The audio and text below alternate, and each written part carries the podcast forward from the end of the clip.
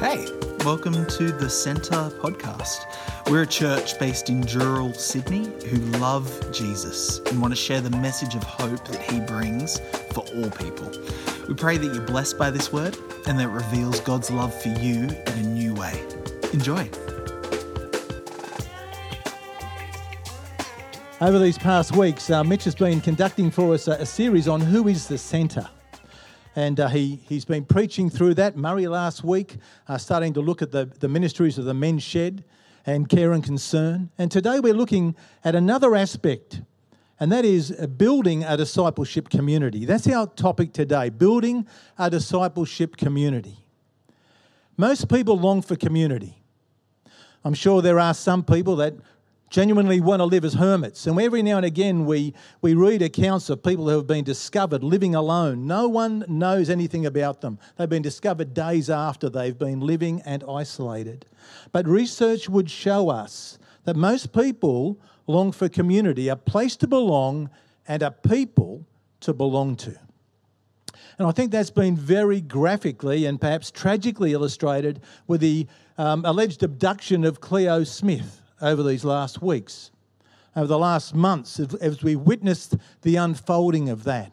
And what a, a, great joy it was for her to be reunited with her family. I cannot imagine, as a, as a father and now a new grandfather, what that'd be like um, to have a child snatched away and not know where they are. But I want to concentrate for a moment on the accused abductor, a fellow called Terence Kelly. It appears that two years ago he lost his rock, the rock of his life, the anchor of his life, his grandmother, a lady who would love him and was constant around him. And he became increasingly isolated, became almost a recluse. And there was a fascinating article in last weekend's uh, Weekend Australian, if you're wanting to read that, which unpacked some of this man's journey how I wish that this fellow had been able to find a community, a church community, who would both point him towards Jesus and God's love for him, but also to be able to nurture him and to disciple him and take him on a journey with Jesus. Mother Teresa said that loneliness and the feeling of being uncared for and unwanted are the greatest poverty. Loneliness and the feeling of being uncared for and unwanted are the greatest poverty. And this man was experiencing deep, deep poverty. He longed for community. And with no close friends of his own and being so isolated, he built his own community virtually. Virtually. He surrounded himself with hundreds of dolls. And then he opened up Facebook and Instagram accounts in his own name under aliases and the names of his imaginary daughters. And so many of the posts consisted of he receiving messages from his imaginary daughters telling him how much he was loved and how much he was valued. Man, that is a sad, sad case, isn't it? A man who genuinely wanted community, found none in the real world, and wanted to create his own community virtually, and then that virtual community did not satisfy and never does. And tragically, he stepped outside that, it would appear, to abduct a little girl. People longing for belonging, people longing for community. So, what does it mean to build a discipleship community? What's distinctive about a discipleship community? Apart from longing for community? Well, a disciple, as many would know, means a follower. A follower. So someone's going to say, well, a discipleship community, that means a group of people who are following one another. Surely um, Facebook and Instagram are discipleship communities. After all, I can see there what someone's had for breakfast or lunch. I can see where they've been, what they've done. I'm following them and I'm getting to know all about them. Well, I'm sorry to burst your bubble about discipleship communities. I don't particularly want to talk about that particular discipleship community. You'll see I'm not a great fan of Facebook or social media, but that probably shows you where I am. Um, And so I'm not wanting to talk about that discipleship community. I'm wanting to talk about a discipleship community in the constant context of a group of people who are real people encouraging other real people in their journey into following Jesus and committing themselves to what Jesus has. I want to come back to this verse that Em read for us earlier. Follow me, and I will make you become fishers of men. Just three things that flow out of that one simple verse Follow me, and I will make you become fishers of men. So, what does it really mean to follow Jesus? Are you a follower of Jesus? Well, I know there'll be some today. Well, of course I am. I wouldn't be here or wouldn't be streaming in without being a follower of Jesus. I'm not talking about are you attending church or are you streaming into church? I'm asking the question are you a follower of Jesus? Mitch, a couple of weeks ago, spoke about his experience in growing up and you know, struggling to stay awake in church. It didn't captivate him at that time in his life. He wasn't committed to following Jesus, he was in church. My earliest recollections of life are probably at the age of two or three, sitting in a stroller while my mum taught Sunday school. And then as I grew, Sundays were a very regimented and structured imprisonment in one way. 9.30 Sunday school, 11 o'clock worship service, 3 o'clock Christian Endeavour, 5 o'clock fellowship tea or men's tea, 7 o'clock evening service. Man, that was Sundays. Gone. You know, I was a fellow that loved the outdoors, still do, love my sport, and for me, I, that wasn't freedom. People might have talked about the freedom that Jesus offers. I wasn't experiencing that freedom. I was caged. I was caged. And it was easy for me to miss the freedom that Jesus came to give. And because of that, because of that, I had the wrong idea of what being a follower of Jesus was. I thought a follower of Jesus was someone that wanted to be locked up on a Sunday rather than someone that could be truly free. There was a, an Indian fellow, Rabindranath Tagore, and he actually talked about freedom. And he said something like this. Well, he said exactly this I have a violin string on my table, and if I twist the end of it, it is free to move in whatever direction. It is free to move, but it's not free to sing. It's not free to sing.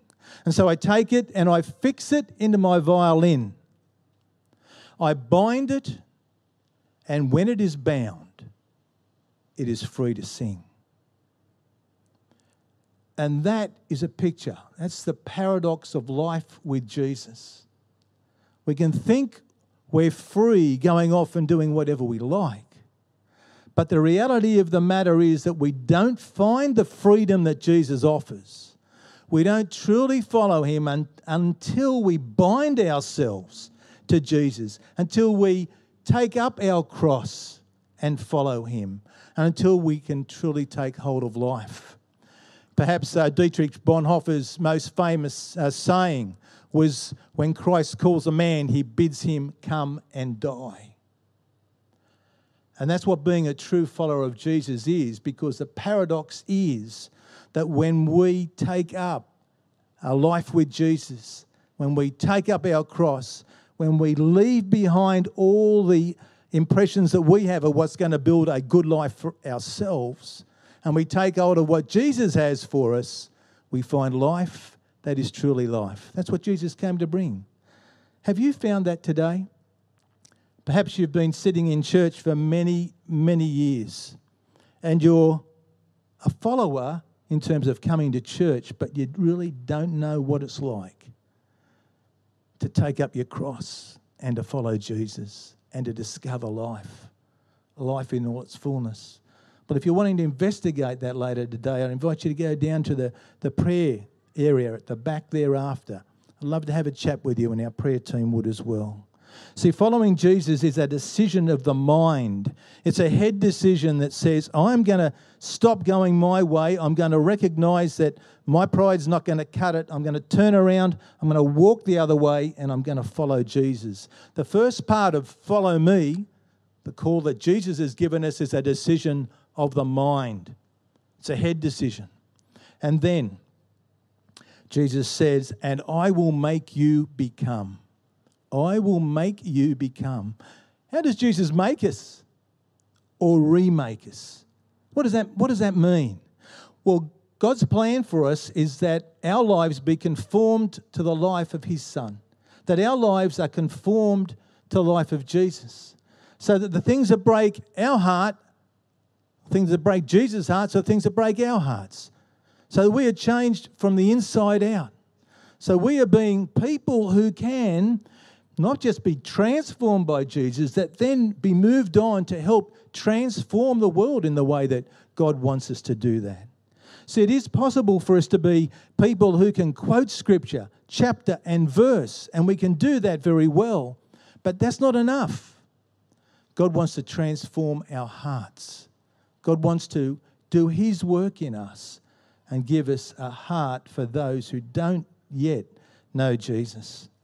The writer of the Hebrews makes it pretty clear that it's possible to have a head knowledge about, about the things of faith and yet not still be living that out and taking in meat. And we've got those verses from uh, Hebrews up there. And he says, You see, it's hard for me to make it clear to you because you no longer try to understand. In other words, he's saying, You think you've got it all. You think you've got the whole thing nailed. You think you know all about this Christian faith. He said, But because of that, I can still only give you milk. I can't feed you meat. I cannot feed you meat. Anyone who lives on milk, being still an infant, is not acquainted with the teaching about righteousness. And here's a key verse for us. But solid food is for the mature, who by constant use have trained themselves to distinguish good from evil. What's the solid food? What's the meat? Well, Jesus gave us a clue on that. Jesus said, My meat, my solid food is to do the will of him who sent me. And so, what the writer of the Hebrews is saying is, yep, all that teaching's great. That teaching's great. But you've got to move beyond that now. I want to transform your life to rub shoulders with what is happening in your world. John Wimber, the founder of the uh, Vineyard Movement, said, The meat is on the street. The meat is on the street. What do you mean by that? Is when we get out there on the street, when we see the plight and the brokenness of the world, when we recognize uh, things and the people around us, like a Terence Kelly, who have no connection and who, who can't find the meaning of life, when we see that, we start to ask the question well, how does this faith that I have intellectually, and how does what God has told me, and I believe in the scriptures and I take hold of, how does that change my heart? How does that change my heart so I can be the hands and the feet of Jesus? Because the meat is on the street. That's where the brokenness is. Being remade by Jesus is a change, a heart, a heart change. And then we get to the hands. Follow me, and I will make you become fishers of men. What does it mean to be fishers of men? Got to be careful about how we talk about fishing for people. Um, years ago, years ago, there was a cult around um, called uh, the Family Children of God. They they started to establish themselves in Cranston Road, believe it or not, at one stage, um, and uh, they promote a thing called flirty fishing. Okay, so flirty fishing, and as the name implies, it was basically an invitation to join a sex cult. So I might leave that little bit behind and move on to other ways that we might go fishing uh, this morning. Um, whether that's in our families or amongst our friends or in our workplaces or even through the ministries of our church, we have the immense privilege, huge privilege, and a responsibility of inviting people to see the love of Jesus Christ for them to take hold of hope and to be able to live with that. So, some questions for us this morning. if you are a follower of Jesus, do you know how to fish? Do you go fishing? Do you feel equipped to share your faith? Does it come naturally? Can you talk about the difference that Jesus has made in your life? And if you are struggling in that area and you'd like to understand more and be better equipped with that, we have some resources that we can work through. So I'd invite you to come and see me after and to chat through some of those things.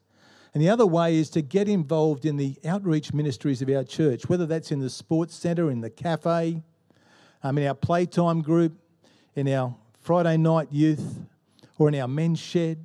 Ministries like that where we are rubbing shoulders with the people of our community to be able to assess needs. We've got an increasing number of people that have been trained as chaplains uh, going into our different ministries. Our men's shed have got seven chaplains in there alone. We've got others that are moving into our sports centre. We can have you trained and then journey through together because they are our fishing grounds in many ways. But I also want to encourage us this morning. I don't want people to be loaded up with guilt about what you may or may not be doing. I want you to be encouraged. We're going to see a video. Um, and this is um, just an account from a couple who attended our church for about six years, and probably from about 2004, 2003 or 4 through to 2010 or thereabouts. And um, I want you to spot the different fishing grounds, so to speak, that saw them cross the line of faith. And if you're someone that was serving or still continues to serve in those particular areas, be encouraged today. Simon and Elaine Hearn are now living in the United States, and their hearts were changed when they, over there, had a mission trip into Vietnam. And their hearts were broken by the things that broke the heart of God, as they've now involved as full time missionaries to children in Vietnam. But their journey, in many ways, started here. Let's be encouraged. Your journey, uh, both to the United States and more specifically, your journey uh, to a relationship with Jesus Christ. It didn't begin at birth, um, it began later on in life.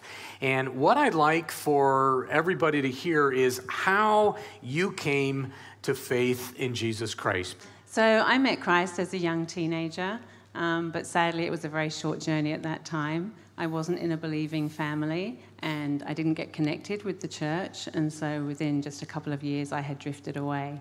But you know, God is faithful and He didn't give up on me.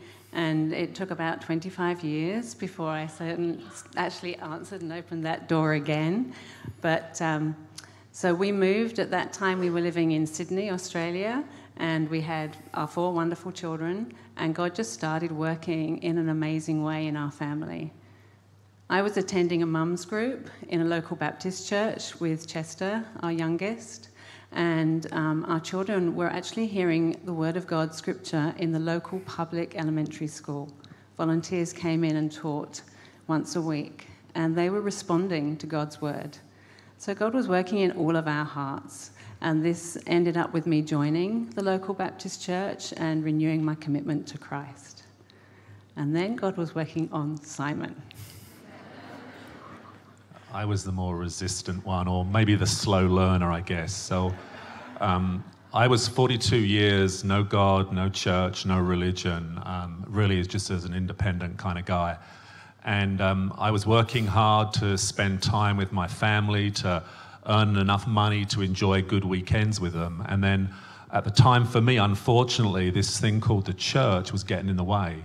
So um, it was taking Elaine and the kids to a church on Sunday now, uh, I was really resentful of that, to, to, be very honest. I, I worked really hard to have my weekends, and then this thing called the church, which I thought was about families, was taking my family away from me into church. So, I mean, God was far smarter than me, of course, but I, I thought the best strategy is I'll bear it, I'll go along, I'll sit at the back, I'll sit right at the back where some of you guys are, and. Um, and I will just uh, endure it. I'll try to find all the hypocrisy, point it out to my kids, talk them out of it, and then get them out of this thing called the church so that I could re-establish our nice family at home rather than me mowing the lawn on my own. And so I sat at the back, and then just like this situation here, a pastor got up and started preaching, and then I had a road to Damascus experience. It was frightening. I can tell you, it's frightening. It was as if everybody else just faded away. There was me sitting at the back, this pastor guy speaking the word of God right into my heart, and it frightened the life out of me. I nearly ran out the door. And um, I, I, spent the week trying to work out what it was. Maybe I'm coming down with an illness. I must have the flu. Elaine's poisoned me with the food or something. So, so I really didn't know what it was. But to be, to be very, very clear, I came back the following week um, just to kind of prove to myself it was a one off. And exactly the same thing happened. Different sermon. The preacher just preached straight into my heart. Next thing I know, I'm uh, signing up for something called Christianity Explained with an elder at the church. And then at the age of 42, three months later, I committed my life to Christ. And uh, it's been fantastic.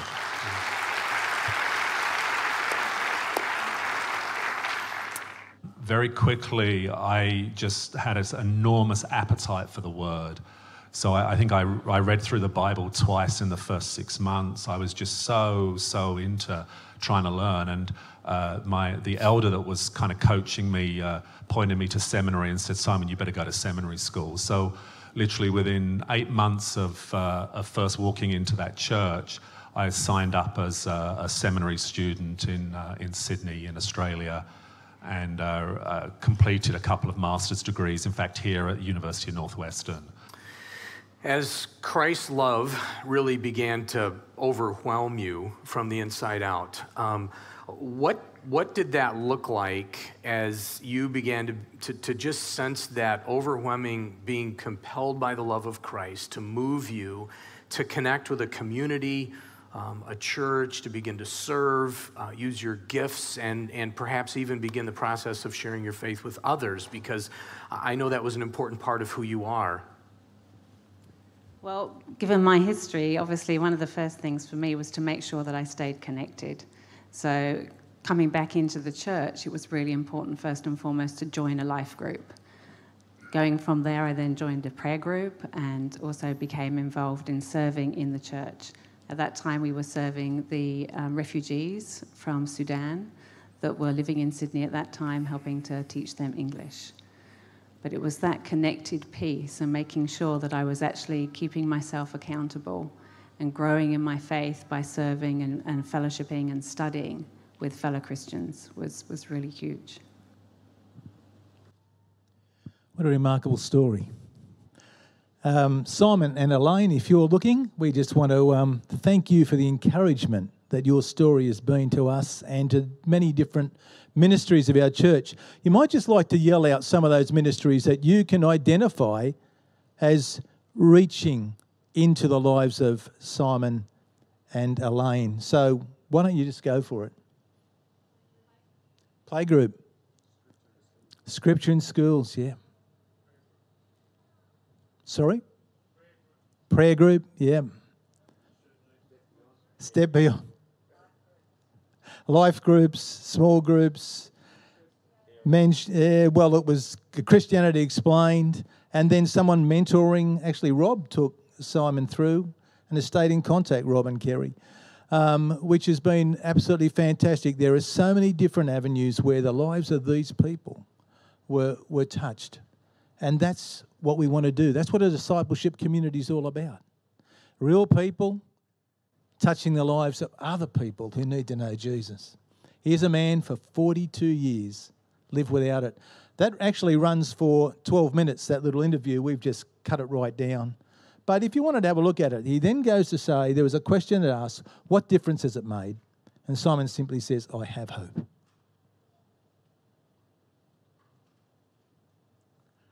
Yeah, it's great, isn't it, to see people take hold of hope people who had no hope before take hold of hope. I just want to finish by, um, by going back to the account of Terence Kelly.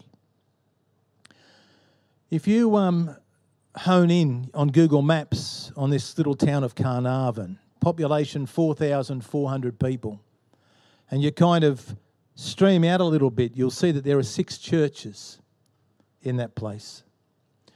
And I raise that not to make an attack on the churches in Carnarvon, far from it.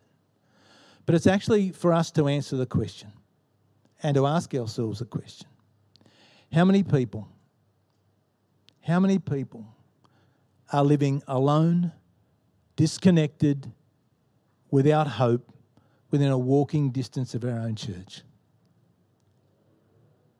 People who desperately need to know hope, the hope that comes from Jesus. And the question for us today, friends, is do we care?